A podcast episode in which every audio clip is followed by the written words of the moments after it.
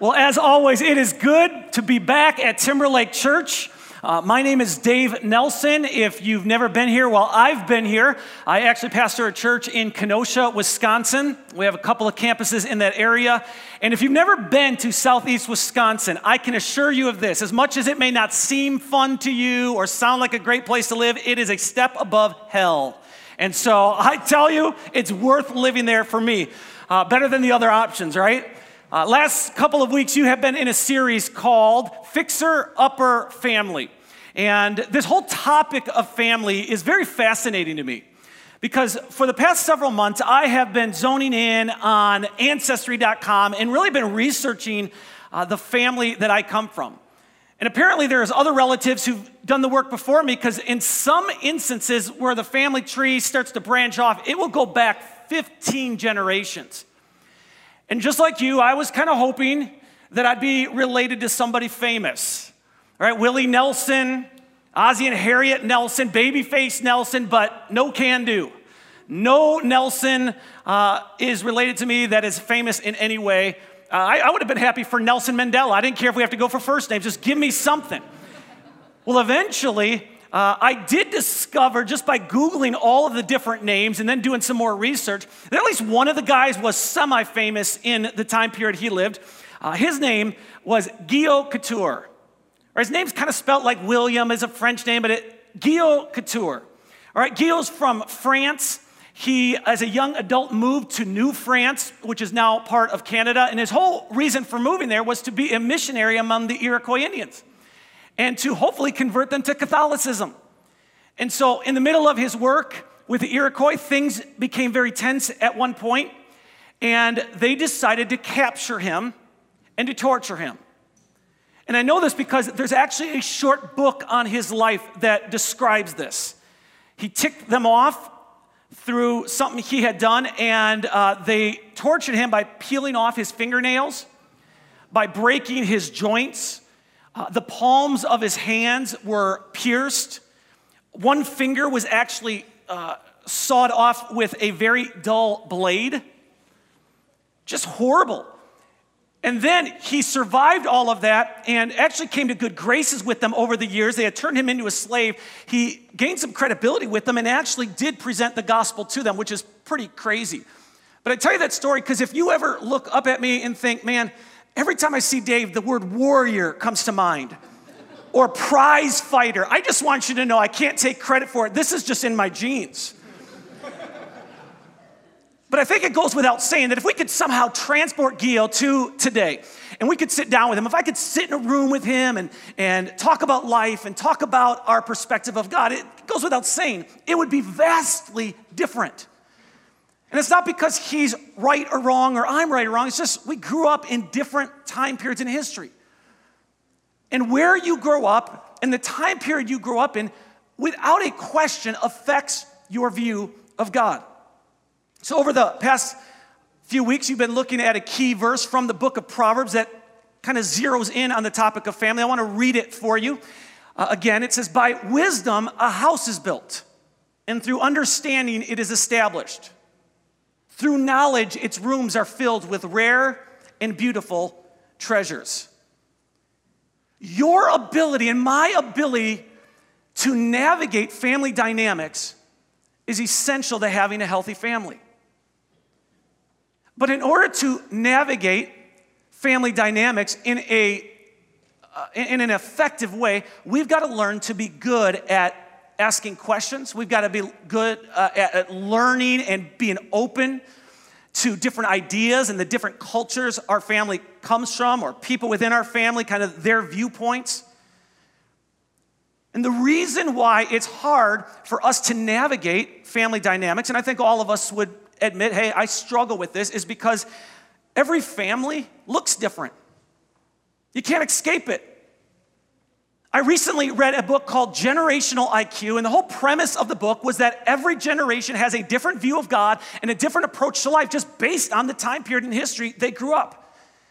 And of course, that isn't new information, we know that, right? The media that influences your mind, the way you think about marriage, the, the way you think as a human, the way you see male and female, uh, the way that you approach work, your idea of work, your idea of how many kids you should have, your, your, your view of country, all of that is influenced by the time period you grow up in.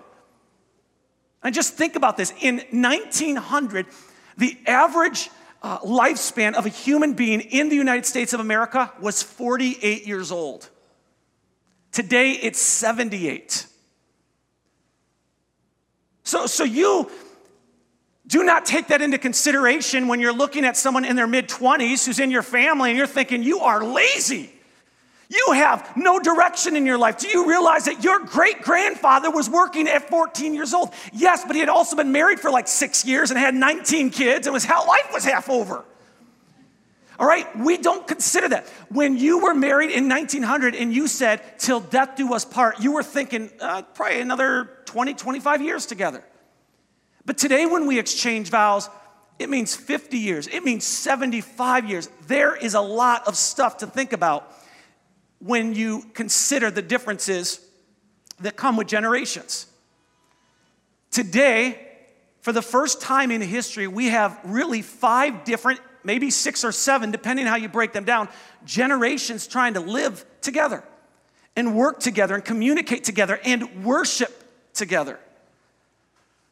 And so, just for fun, at all of our campuses, what I want to do is I want to quickly walk through the different generations. And what I want you to do is have the courage and the willingness to admit, hey, I was born in that time period, or this would kind of represent me, because I want us to see the diversity represented in a community like this. And again, uh, different authors and, and, and, different individuals will break down generations uh, in unique ways. But I want to go with this book that I recently read uh, in how they broke down generations. So I'm just going to ask how many of you would admit you were born before 1945?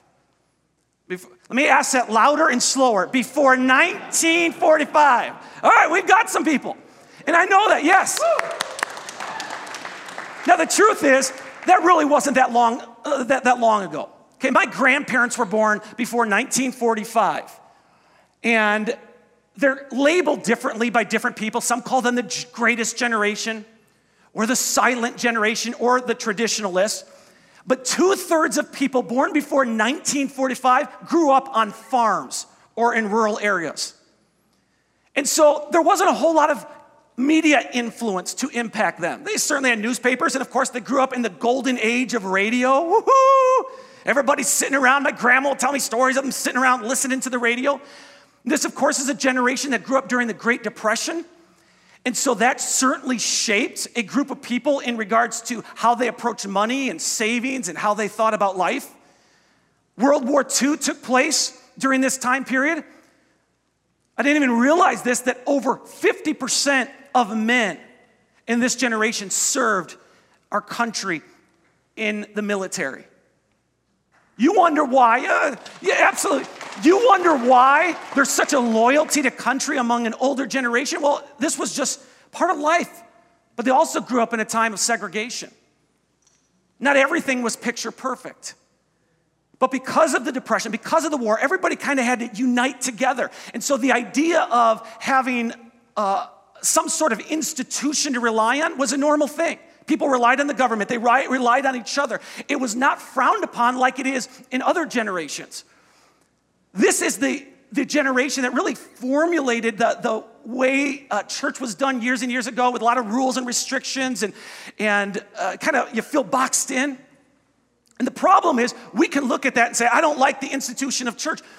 But for this generation, the institution of church wasn't all that bad. Everybody felt like they had to come together. One of the biggest voices in Christianity was a guy by the name of Billy Sunday. Now, this was in the early 1900s. So, those that raise your hand, this was like your parents or even grandparents. But Billy Sunday was against everything. He thought everything was sin, from playing cards to the roaring fashion of the 20s to what he referred to as Mr. Booze. Uh, he, like, everything was sin. And then World War II comes, and after World War II, Billy Graham becomes the leading voice in Christianity. And the bottom line, if we could just summarize it, is growing up in this generation, it's very easy to get to the point where the institution of church is okay and the view of the Bible is pretty much God spoke it out of the heavens, and if the Bible says it, I believe it and it's true. Well, after World War II, men start coming back home and Bing Crosby's playing in the background, and nine months later, babies start showing up. Woo! The baby boom. 1946 to 1964. How many baby boomers do we have in all of our campuses? Yeah, there's a lot of you. There's a lot of you. Families start growing and they start moving from rural areas into more urban areas, into the suburbs and the cities. And when you put a bunch of people together in this area in a, in a closely confined group, what do you have? You have a lot of influence sex, drugs, and rock and roll. TV started replacing the radio. Thank you, Jesus. But this is not a time period in history where there's a lot of different things on TV. There's pretty much three stations NBC, CBS, and ABC. And so if you grew up in this generation, you could see really a group of actors and know immediately where they're from. In fact, let's just try this for the baby boomers. Where are they from? Gilligan's Island. Gilligan's Island. Right? Now, if I were to show you a bunch of uh, actors from the, the, the you know, 2015 or 2016, there'd be some confusion because there's so many different shows. But everybody kind of has a very similar uh, impact in their life when it comes to the technology that's out there. Lots of historical events from going to the moon to Woodstock. Civil rights, women's rights on the forefront. The economy is doing well. In fact, their parents had to know a lot about sacrifice, but they don't have to know so much about sacrifice. 1959, Life magazine comes out with a article that says for the first time in the history of humanity, first time, people, the average individual actually can have excess in their life. This is more than just providing food and shelter. Now we have opportunity to actually accumulate stuff. A few years after that, Time magazine came out with a very provocative cover that asked the question, is God dead? And basically the idea was if we've got so much affluence like we've had and so much excess and we have so much improvement in our technology and our science, do we even need God anymore? And there was a hyper focus on self and accumulating things and moving forward. Well, how that affected the, the, boomers in regards to their approach to God is they'd show up to churches looking for something that made them feel good. And they'd stay for a while, but then if they got offended over something, and I realized we got to find churches that we identify with, but if they get offended, they'd go to another church and start, start church hopping instead of maybe going through the dark night of their soul with other people. But again, the focus was on self. And then the Gen Xers come along. Okay, this is my generation, 1965 to 1976. Who do we have in the room? Yeah, lots of Gen Xers represented. Michael Jackson. Woo! Uh, MT, that was not a Michael Jackson move. I don't know, right? Madonna, MTV. No fault divorce was introduced. And so, uh, consequently, it was very easy to get divorced. Uh, many Gen Xers grew up in single parent households. Uh, lots of mothers started working for the first time, it just became normal. That's not a bad thing. I'm not knocking it. I'm just saying every generation's different. Truth became relative. We grew up where religion and politics seemed to be married. You had the moral majority and the Christian coalition. We watched televangelists after televangelists after televangelists fail ethically and morally. And so, quite honestly, Gen Xers just got real cynical with religion. It's not that we don't like God, it's just we just got cynical. And, and if science contradicted the Bible, we would just say, hey, Bible's not a scientific textbook. It, it didn't bother us. And so every generation is so different. Then you have the millennials, 1977 through 1997. Oh, wow. Timberlake Church is filled with millennials. Right? Lots of transition happened during this generation growing up. Everybody was pretty much wondering Whatever happened to predictability? The milkman, the paperboy, the evening TV.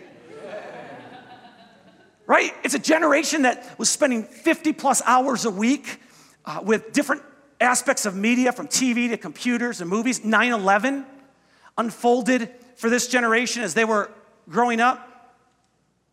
Unintentionally, many of them raised as consumers, wanted to make sure everybody got a trophy, everybody got noticed Reality TV started making it big. The biggest thing this generation has done for our country, I think in a very positive way, is embrace diversity. In fact, one of the biggest sins for a millennial is do not judge someone who is not like you. You don't know their story. They may not have a whole lot of understanding of Bible history, but they kind of have this idea that you need to be good and feel good and do good. And then the fifth generation, as summarized in this, this book I had gone through, was uh, called Generation 2020. And I'm not you know, I'm guessing there's probably nobody in the room in that 1997 through now. Do we have anybody in 19? Oh yeah, we got we got a couple. We got a couple. Not a whole lot said about them because it's still kind of being defined, but certainly lots of access to information. Gets tons and tons of attention through selfies. Right? Social media is everything. Snapchat and Twitter and Instagram. Used to be Facebook, but then their parents got on Facebook, so they got off of Facebook. Now, I take all of that kind of time to walk through those generations to just help us understand the complexity of when you try to take different time periods and different cultures and different ways of thinking and blend them together, what happens? It just gets messy. There, there's conflict. It's, it's almost impossible to define family. And we say, what, what is a family? Well, you, you really can't even define it. I mean, regardless of the time period you grew up in, regardless of the culture you grew up in, every family is kind of forced to live in the tension between what we call idealistic and realistic. Every family lives in the tension between idealistic and realistic. Now, this is important to understand because if you've ever read through the teachings of Jesus or any of the early church leaders, you know that they're constantly talking about things that are idealistic. They're painting picture of what it means to be the epitome of a follower of Jesus Christ. They're idealistic when they talk about marriage and when they talk about family. They say this is what it should look like or could look like. And sometimes we feel disconnected from it. It doesn't resonate with us the way it should, but we got to remember this was written in the first century. It was written to a very Greek thinking, Roman behaving culture. And so, what is common sense for us, or maybe even offensive to us, or, uh, or, or maybe we approach it emotionally different ways, we got to remember for people living in the first century, some of the teachings we read about marriage and family specifically are just completely revolutionary. Here's what the Apostle Paul taught in regards to the family. He says, Wives, Submit to your husbands as is fitting for those who belong to the Lord. Husbands, love your wives and never treat them harshly. Children, obey, always obey your parents, for this pleases the Lord. Fathers, do not aggravate your children, or they will become discouraged. Now, on the surface, we read things like this, and we either identify them as idealistic, offensive, or common sense. I mean, why in the world would the Apostle Paul feel the need to write something as obvious as husbands, love your wives and never treat them harshly? Because men in this culture treated everything harshly. They treated their slaves harsh, they treated their children harsh, they treated their animals harsh. And since they didn't really see their wives as much different than their cattle, Paul says, hey, here's how you need to treat your wives. Husbands, love your wives and be considerate. Show consideration to them by the way you interact with them and the way you talk to them. And so the Apostle Paul is elevating the role of women. And the men living in Colossae, which is part of modern day Turkey in first century, are thinking, well, well, hold on. What, what do you mean I'm supposed to love and show consideration to this wife of mine? I didn't even get to choose her. My parents chose her. Because here's the deal they had some really good friends who had like three daughters. Nobody was going after the middle one. And so they told my parents, well, we'll give you a cow if you'll take this, this girl to be your son's wife. And I didn't even get to pick her. I didn't want her. It happened years and years ago. And you're saying I need to show consideration to her? And Apostle Paul says, absolutely. And then he addresses the wives and he says, Now I realize you didn't get to choose your husband, but I want you to submit to your husband. Now, this is something you'd expect Donald Trump to say at one of his rallies. But this is the Apostle Paul.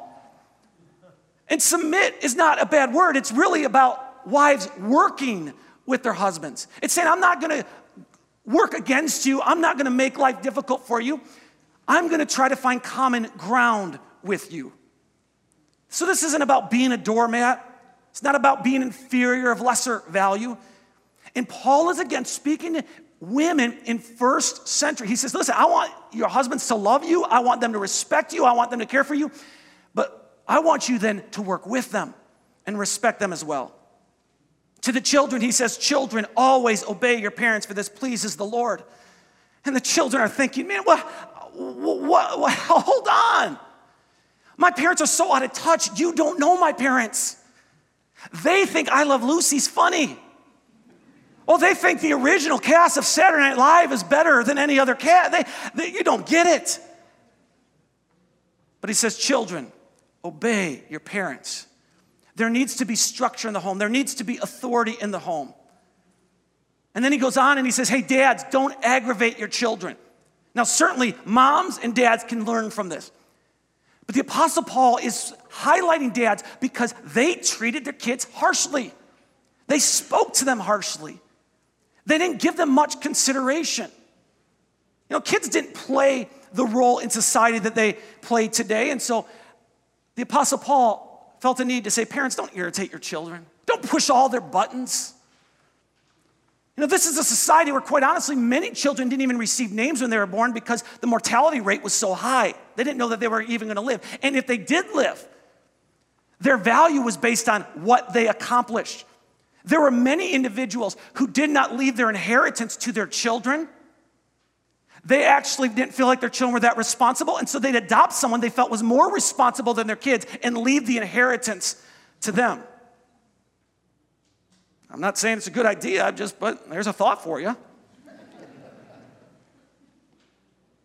But Paul says to fathers, he says, listen, don't irritate your kids. Be selective in the words you use. Don't treat them like servants or like animals. Children were just nobodies in the society. They didn't have anything to offer, which is why it was so revolutionary when Jesus would say, Hey, I see everybody pushing kids away. You don't want them to spend time with me, but let them come here.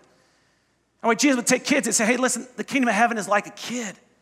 People say, no, we don't learn anything from kids. And Jesus said, no, you can learn something from them. And so Jesus and early church leaders were constantly elevating the status of women and children. Now, to us, we hear these teachings, and again, they're not all that revolutionary. They feel pretty much like common sense. The word submit, we could argue about that, but we understand the value of like mutual submission. And we read that plenty of times in scripture. Husbands and wives submit to one another. So it feels like common sense. And yet it's interesting as we look at this idealistic picture that the Apostle Paul painted, and we could find this all throughout the scriptures and the teachings of Jesus where this idealistic view is painted. And we say it's idealistic, and I actually agree with most of it, and, and it's common sense, but I, I can't even come close to achieving it. The interesting thing about Jesus is when he would talk about the ideal and talk about the standard and talk about, hey, here's where I want you to go. He'd never condemn people who didn't get there. But he didn't shy away from talking about it either. And that's important because I think all of us, when we look at our families, we say, that's not all that idealistic. I look at my family, we've got issues like everybody else. Last couple weeks, my wife and I, you know, we've been having our friction, which is a nice way to sugarcoat kind of the tension we've been experiencing lately. Just a lot of things happen in the family. I've shared very open, and I know I'm friends with some of you on Facebook about uh, some issues we've gone through with my daughter, Alyssa. Uh, Alyssa was 12 years old when she started to really, really battle anxiety and depression. Uh, consequently, she started skipping a lot of school to the point that she literally would not go. Now, at one point in my life, I'd have said, Dude, you're the parent. You pick them up, you carry them there. And, and I tried to do that once or twice, but a, that's a losing battle. And I thought, well, this is just hormones, or this is just some emotions she's going through, you know, 12 years old and then 13 years old. And eventually I realized, no, this is something serious. She was in bed 16, 17 hours a day. And Rindy and I, my wife and I, started to really take this seriously. I said, we've got to get her help. And then she started talking about I want to take my life. I don't want to live any longer. As a parent, you just feel crushed. You feel destroyed. I'm thinking, this is my family. I'm trying on the Lord, you know, trying to be a family that goes to church and prays together on occasion and does. But even the family that I'm trying to put all the great biblical principles, it's just not idealistic. And we had an opportunity not long ago, just actually at the beginning of this year, to bring Alyssa to a program in Nashville. And uh, she's now 15 years old, but they're helping her learn how to manage this. In fact, uh, I, I, talked with her today, and she's just doing, in just six or seven weeks that she's been there, she's doing really, really good. And we anticipate a great future. But here's what I know family is not idealistic. We could point, oh yeah, husbands love your wives and uh, you know, show show care and compassion and be considerate toward them. Wives, submit, work with your husbands. Children, obey your parents all of the time. But life is there. And there's stress and there's tension, there's anxiety and there's depression and there's anger and there's emotions. So, realistic families don't look like that. And it's not just living in 2016. Matt grew up in the 80s. My family, at one point, we eventually had seven kids in our family. My, my family, at one point, looked like this, right? I'm 10 years old. And if you're wondering, Dave, which one are you? Let me just point that out to you. Yeah, there, there you go. All right, but, but there is no idealistic family. We talk about families, and everybody's looking at it from different perspectives based on the time period you grew up, based on your specific situation. There's divorced families and blended families and single parent families, families with foster kids, families with adopted kids. There's situations in which grandparents are raising the families. And so, if we want to throw around terms like father and mother and son and daughter, we can't escape the fact that those are emotional terms. They're not emotionally neutral terms, they're emotionally charged terms based on your experience. You might have great memories or you might have horrible memories. You might have happiness or you might have sadness based on what you grew up in. And then to add to the complexity of families and the real reality we have to live with, every family member wants power, control, and independence. Doesn't matter how old you are, doesn't matter how wise you are, doesn't matter what your GPA. Every family member wants to somehow be in control and have the power and, and be independent. And we live in a society where, regardless of age, everybody is taught to demand their own way. And so, inevitably, there's conflict in the family. And conflict within families is different than other types of conflict. It's a lot more complicated, it's a lot more emotional. And sometimes it seems to be like the song that never ends, it just goes on and on, my friend. Some people started singing it not knowing what it was, and then to continue singing it forever just because it is a song that never ends. It goes on and on, my friend, right? It's just like, dude, the, the family, the fight just over and over and over and over. And then based on our personalities, we all deal with that conflict differently. Some are peacemakers. Just can we all just get along? My wife's a peacemaker. Any peacemakers in the house? Any just couple? Oh, they're so nice. It's just, yeah, right here. And then there's sulkers. People just kind of they don't want to say anything, but you, they want you to know they're mad. Any sulkers? All right, a couple of you. All right, litigators. People are like constantly trying to present some sort of argument one way or the other. Oh yeah, you love you love arguments because you know you can win through your reason. Right? Some of you are stuffers. You get mad, but you don't want anyone to know you're mad. Any stuffers? You're just like, I'll, I get mad, but I just don't let anybody know. Screamers? Oh, nobody's to admit to being, oh, you lying hypocrites. Right? Screamers are people like, man, we always laid everything on the table. But then you get in an argument with your spouse and you're just thinking, I'm laying everything on the table. And they're just silently praying, demon, come out in the name of Jesus. we don't have time to read it, but the half brother of Jesus, a guy by the name of James, writes a manuscript. And in that manuscript, and, and, the verses are in your outline, you can read them later, but in the manuscript, he basically addresses this question of why? Why do we have so many fights and arguments among us? And it gets to the point, he just says basically because we're not getting our own way. And when we don't get what we want, we do whatever we have to do in order to get it. And therein is a conflict in our families. And so as we bring these thoughts to a close, I want to end with this question that is, how do you deal with the tension?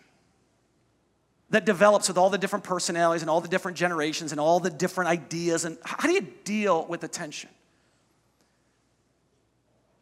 I know it sounds like an oversimplification, but at some point we need to remind ourselves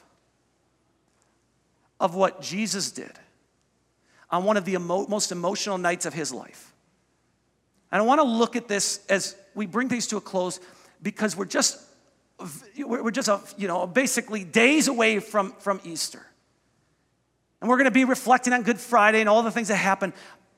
But we need to reflect on what Jesus did on one of the most emotional nights of his life, just 24 hours before he died, when he celebrated Passover with his disciples. Here's what we read.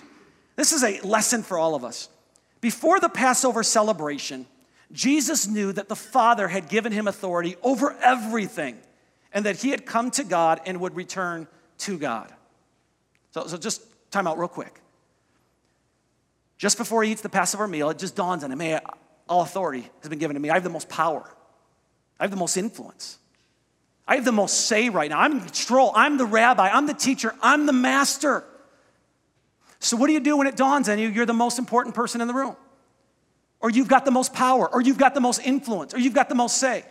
Here's what Jesus did. So he got up from the table, took off his robe, wrapped a towel around his waist, and poured water into a basin. Then he began to wash the disciples' feet, drying them with the towel he had around him. In the Passion of the Christ, here's how we see that movie describe this scene.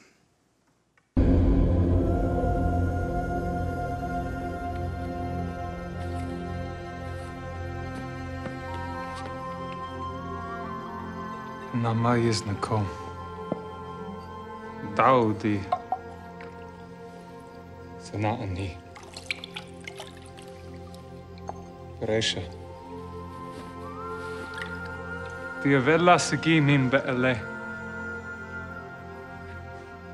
إن ردافوا لي يردفونكم ألتيك خلون يثي من hoda kasta. Die la.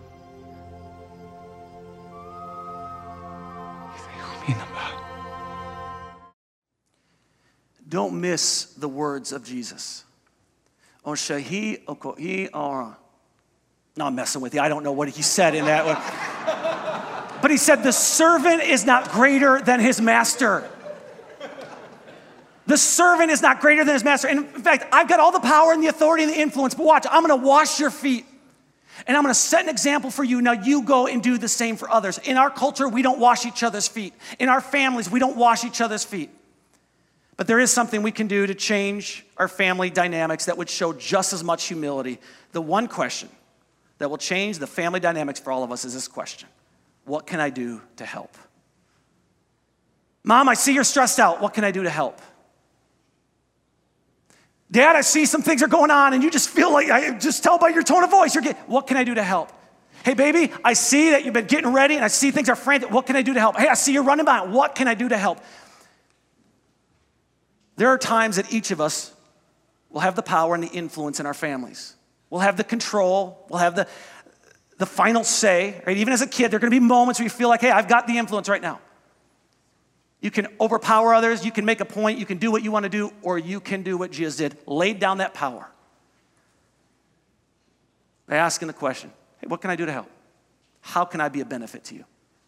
Family dynamics are tough. We all come from different ways of thinking in different periods of, of, of, of time. But the one thing all of us can do to try to get together and fix up our families just a little bit more is learn to understand where others are coming from and ask that question What can I do to help? How can I be a blessing to you? How can I fix this situation? Let me pray for you.